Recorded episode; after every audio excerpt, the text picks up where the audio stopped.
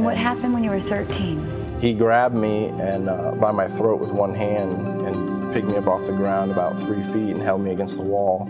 And uh, he put his other hand over my mouth and my nose, and he told me that um, if I ever tried to do anything like that again, he would make it worth their while and he would kill me. Being bruised and beaten and rejected and cast by the wayside is not terminal when the anointed one comes across your path. He has sent me to heal the brokenhearted.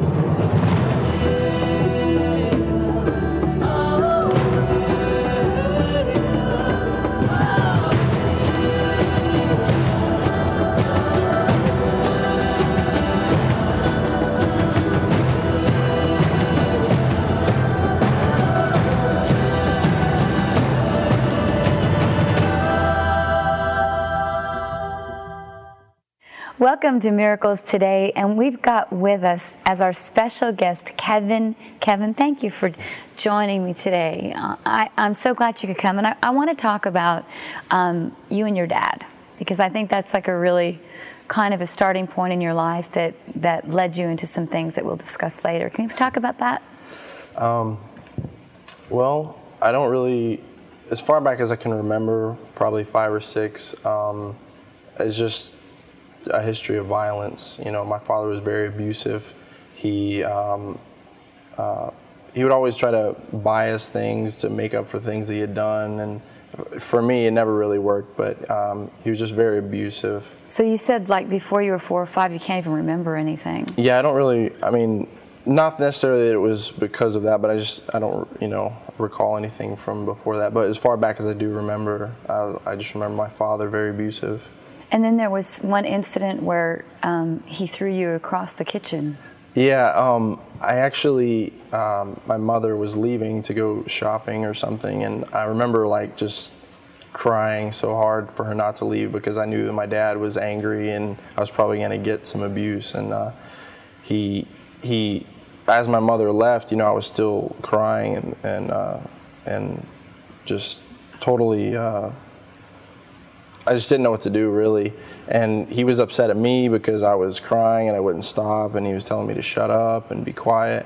And um, the door that my mother went out of was in the kitchen, and so he had actually he picked me up by my shoulders from behind and just like dropped me and like kicked me across the kitchen. And how old were you, sweetheart? I was probably about um, six. Now, did you try and get your mom to intervene for you, or what was the situation there? Well, I didn't really understand or know what was going on when I was that young. I didn't understand why she didn't. I thought maybe she didn't know because he did a lot of stuff when she wasn't at home. Um, but I didn't. I didn't understand until I got older, um, as far as what to do. Um, and then as I got older, I began to talk to my mother about it and try to convince her to leave my father because I didn't want to put up with that anymore. And then what happened when you were 13? Um, you know, all my whole life from when I remember up to when I was 13 is just nonstop abuse. Um, my brother and sister were uh, getting involved in that. My father was beating them as well. But I tried to I didn't want them to get as hurt as I was, and so I tried to a lot of times direct his attention and his violence towards me because I knew how to handle it and I could deal with it, and um, I didn't want them to have to go through that. And you were bruised all the time. Yes, I, I had a, a counselor that I saw regularly in, in elementary school that um, every week I would go with new bruises and he would take photos and put it with my file, and um, I actually worked with my, my counselor to have like HRS, you know, like child services, come and, and, and talk with my father. And they did. And, um, and uh, but he, you know, he totally played cool, Mr. Nice Guy. And then, you know, they left, didn't really have anything. And right after they left, he really lost it. And uh, he, then what did he do to you? He grabbed me and uh, by my throat with one hand and picked me up off the ground about three feet and held me against the wall. And uh, he put his other hand over my mouth and my nose, and he told me that um, if I ever tried to do anything like that again, he would make it worth their while and he'd kill me. So then you were 13 years old, and he was beating your brother and your little sister. Yeah, and, and uh, um, your mom was in the room. Yeah, she was actually. Um, my brother, my sister, and I shared a, a room, and uh, my mom was in the hallway looking in, and my dad um, it all started because my, my brother and sister weren't listening to my mom. They were going to bed and making noise and stuff. So uh, my dad actually came in to, to punish him, but he, you know he started beating my brother and, and, my sister, and so I yelled at him to stop, you know, and so he came over to me and he hit me, and uh, I fell to the ground, and he started kicking me. And you're 13 years old. Yeah, and I'm 13 years old. And you're defending your entire family. Yeah. And now, what's your mom doing at this point? She's just crying. She really she doesn't know what to do. because She's very scared. Um, I wouldn't know what to do if I was in her position. Really, I don't. I don't think. But I think you're very sweet. but now tell me about picking up the baseball bat. um, th- that night that he came in and was beating my brother and sister, he we had two big uh, like seven foot bookshelves full of toys and books and games and stuff. And um, where he kicked me, I mean, I was on the ground. He was kicking me. I was right in front of him, so he actually grabbed them and pulled them over on top of me. And the, so the bookshelves. The bookshelves. So I was just kind of buried in a bunch of stuff. And um, so then he stormed out of the room and he was yelling and cursing and everything. And so I made my way out from under all the stuff, and I was just like ticked. Like that was it. That was the Did last. Did you hate straw. your father? I hated him. I hated him with a passion. I wanted to kill him. And you wanted to murder him at that point. Yes. And what what stopped you, Kevin? Um, well, I walked over and, and I grabbed the baseball bat out of the corner of the room that I had, and um, I looked at my mom. She she saw me, and I told her I was like, I'm gonna kill him, and um, and she was just like really really crying, and she looked at me, and I love my mom very much, and uh, you know, I always felt like she took care of me, and uh, so I told her that um, I told her I was gonna kill him, and then she I don't know really know what it was, but she basically, you know, she just looked at me and told me that she really didn't want me to do it, you know, but she was crying and it was like high tension everywhere. But for some reason, I just, you know, I listened to her and I didn't, I didn't go through with it. Well, it sounds to me like you had to grow up really fast because, it, you know, it sounds like you're taking care of your mom and you're and you're and you're stepping in so your brother and your sister don't get beaten, and mm-hmm. you're 13 years old. I mean, what did that do to your yeah. mind, Kevin? I just I really, I didn't really. I feel like I didn't have a childhood because I was, I was constantly worrying about things that I shouldn't have been worrying about um, because of everything that I had seen and been involved in. Like it made me worry about my future and what I was going to grow up to be like. You know, I wondered if I was going to have a good job, if I was going to have like the right wife, if I was going to be a good father to my children. You know, if I was going to be a good husband just like the stuff that I shouldn't be worrying about, and it just consumed me every day. Like it's all I was worrying about and how I would accomplish that. So, like 13, 14, 15, 16, 17, yeah. you're having these mature thoughts instead of being a child. Right. And so, when did you meet Dr. Harfouche? Um, uh, I, um, I uh, was going to a, another local church here that. Um, at the time, but I had met some friends that were coming here, and so I came with them, you know, several times, actually to some youth gatherings, and that kind of what caught my attention. But once I was actually here on a Sunday morning and I heard Dr. Harfouche preach, I had never heard anything that changed my life so much. He taught me about my authority in God and my heavenly identity and this was even before IMI. He was just preaching this in services. And uh, when he taught about my heavenly identity, that's really when I began to learn that um, that I was a new creature, and that everything that I was acting like and worrying about and uh, concerned with was not my life. That was the old man's life. And so I began to apply these teachings the doctor was, was teaching me. And uh, I was able to totally shift my whole life to live the life that God had prepared for me.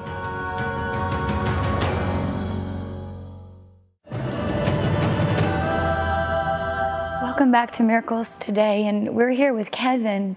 And Kevin, when we left, of course, we were talking about you're 17 years old when you first meet Dr. Harfouche now, he's a father figure. Yeah. Can you explain to me how you had the ability to listen to him?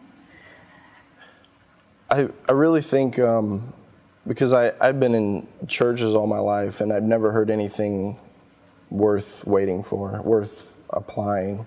And um, when I met Dr. Harfouche, um, even more than listening to him as a father figure, just the words that were coming out of his mouth, because they were they were so real, and it was the word of God. Then that like I really believe that totally penetrated past anything that I had experienced and hit me. You know, where I knew that I knew that that was something real and that's what I needed. So um, I feel that that allowed me to open up more to um, you know to his teachings and to, you know do, applying what he's you know was teaching me. Um, and then you know um, a few months later, after I began to come to the church and listen to him, uh, IMI was starting, and um, and I really. Uh, wanted to go because I knew that some things that he was teaching in the regular gatherings, he was teaching in IMI, but more intensified. Yeah. And I knew that's what I needed, and that's where I wanted to go. Yes. And uh, I just saw such a change in my life just from what I was getting in the regular services um, from the Word of God that I knew I needed more of it, and I knew IMI could give that to me. Yes. Can you tell our viewing uh, audience, there's millions of people out there, many of them may have suffered the same kind of things. Can you tell them how you forgave? Yeah. Can you do that for me? Okay. I know there's many people that you're out there and you've been abused, you're hurt, you don't want to forgive, you can't forgive, you have no intentions of wanting to forgive anybody that's hurt you or abused you physically or verbally, sexually, anyway. But International Miracle Institute is the key to what taught me to forgive. I did not want to forgive. I wanted, I, I, I hoped for the day that I would have revenge on my father, whether I killed him or I don't know. I don't know where that was going, but I did. I had no intentions of forgiving him. And when I got hooked up with International Miracle Institute, it gave me such a freedom and such a peace in myself. Aside from everything that I have already experienced, it was something totally separate. So I just began to grow in that. And then over time, it, it forgiveness is like a healing. It takes time. And you may not move into that right away. But as the Word of God works on you, it'll begin to come onto your heart to forgive people. And there's so many things in your life. There was many things in my life that I wanted to, to happen, things to take place, and that I learned that a lot of things God couldn't do for me because I had aught in my heart. And I couldn't, you know, He just couldn't do things for me because I, I was unforgiving to people. And I needed to forgive these people and my father was one of them. And um, I just, I can't express how much IMI has done for me, because if I if I hadn't forgiven my father, uh, there's no telling where I would be today. I would probably be in jail or dead or I don't know where I would be. But now I'm very happy. I'm about to be a father myself. I'm expecting a daughter in six months. And uh, I'm a good husband. I'm very happy with my life. I have so much looking looking forward towards me. Um, everything is just where I were when I when I was 13 and I worried about these things and how I would how they would happen, but knowing that they would never happen. I'm at that place now, and there is no worry. I have no cares. Everything is taken care of and I, I just I just can't express any feelings of I think you're doing a great job of happy I am. expressing everything. So right now we're going to go and listen to God's prophet of performance. You know, the man that we both learned from, admire, Yes. and the teacher of International Miracle Institute, Dr. Christian Harfouche.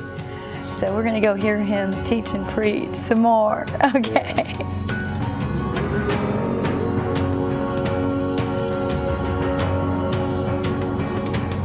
in this day and hour, God has immersed certain leaders with a kind of anointing and boldness to produce in your life through God's word a heart change, a mind change, a life change, a physical change of healing and health, as well as a continually expanding and growing financial change in your life.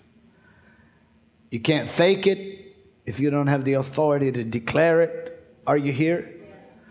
You can't fake it if you don't have the God kind of faith to accelerate it. You can't fake it if you don't have it. Are you here? Yes. Everybody knows what the Word of God says, but certain are receiving more results of what the Word of God says than others. If they are, then that means their soil, the realm that God has chosen them to minister to His people in, is a place that is fertile and that will yield to His people a return. Heaven is a rich place. Gates are made of what? Is anybody here planning to get a drill and start working on getting their own little chip off of the pearl in heaven? No, when you get to heaven, you go to a wealthy place, but none of it impresses you because you are in, in that place with the most impressive person who, by the way, you have chosen to walk with all of your life. Is there. So if you will not stoop down to worship the streets, and you will not stoop down to scoop pearls off the gate when you go up, then there must be that same character in your life today that is not impressed with the silver and the gold. It is impressed with the God that gives you the ability to get it in order that you might worship Him with it and fund His kingdom with it. Are you here? And so it's rational, it's reasonable to understand that if God is a God who lives in a wealthy place, who has built this wonderful place for you to live eternity in, is a God of wealth, who does not tolerate poverty or need or lack anywhere in his dimension called heaven, right. then you must understand that if is if poverty and lack is the enemy of the heavenly dimension, right, then poverty and lack must be also the enemy of the earthly dimension. For in the same verse of scripture that Jesus preached, the Spirit of the Lord is upon me, for He hath anointed me. And I'm going to skip. He has sent me to heal the brokenhearted. Oh, a broken heart is to be healed. To preach deliverance to the captives. Oh, the captives should be delivered. Yes. The recovering of sight to the blind. Oh, blindness is an enemy. To set at liberty them that are bruised.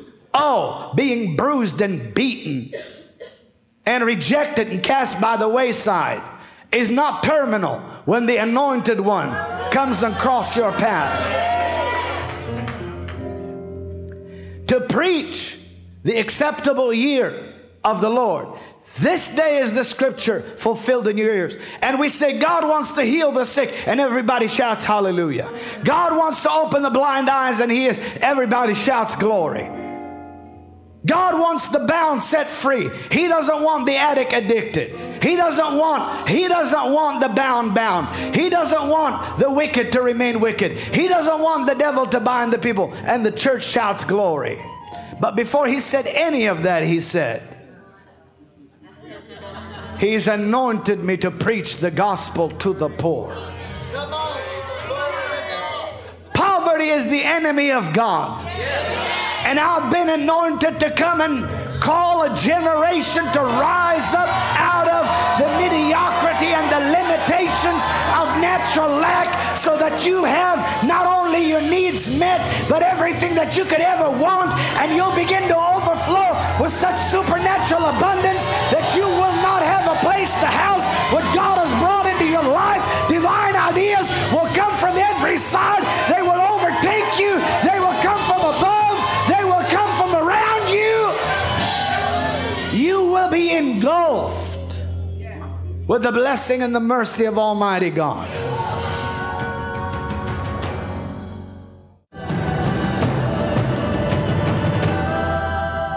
Here with my favorite teacher preacher in the entire world, Dr. Christian Harfouche.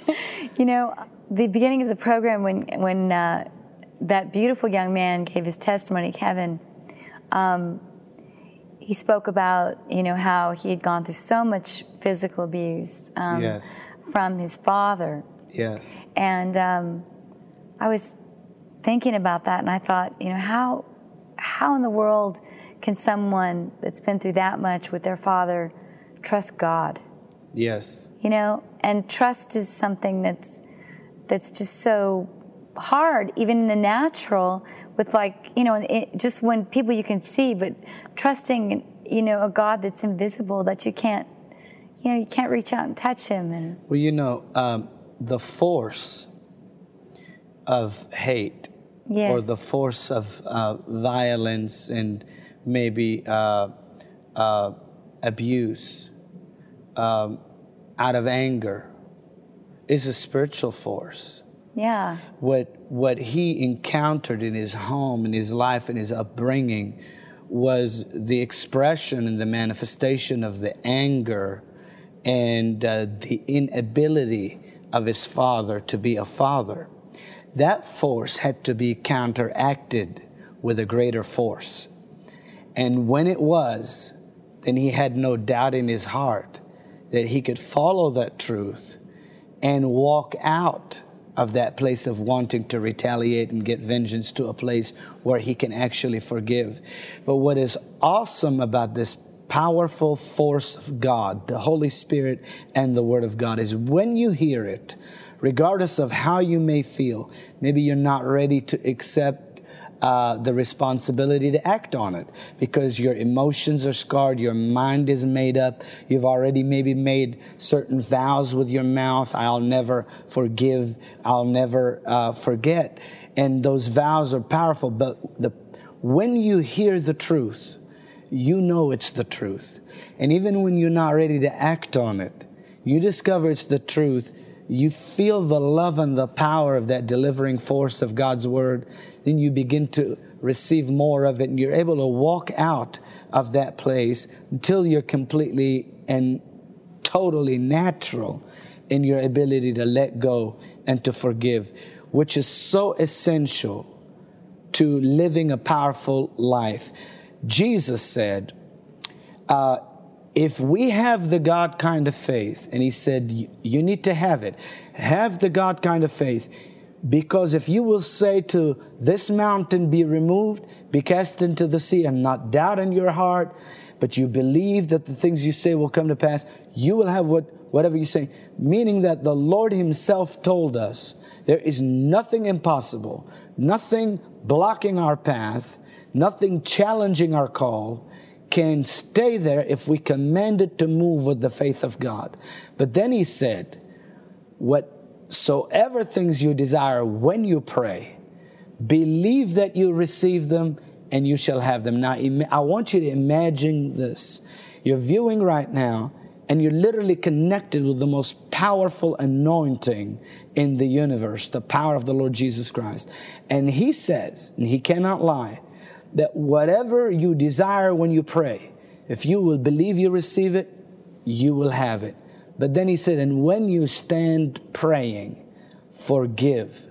If you cannot forgive those that have sinned against you, your heavenly Father cannot forgive your trespasses. So we note here that forgiveness is essential to answers to our prayer and to rewards in our life.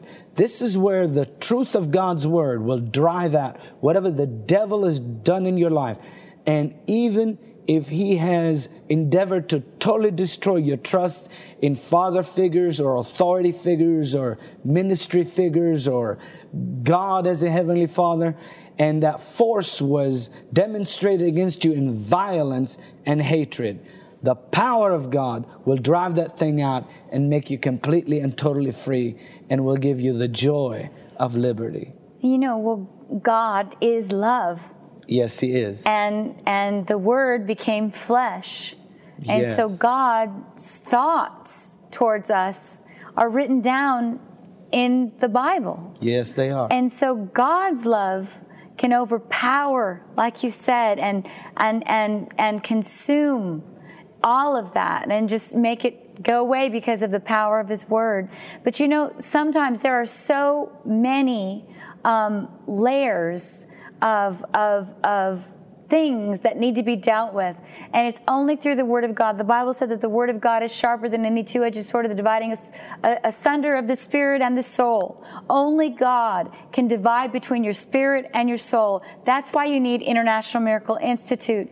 International Miracle Institute will take care of all of those problems for you. I know it will because it did for me. So join us again next time for more happy endings and new beginnings.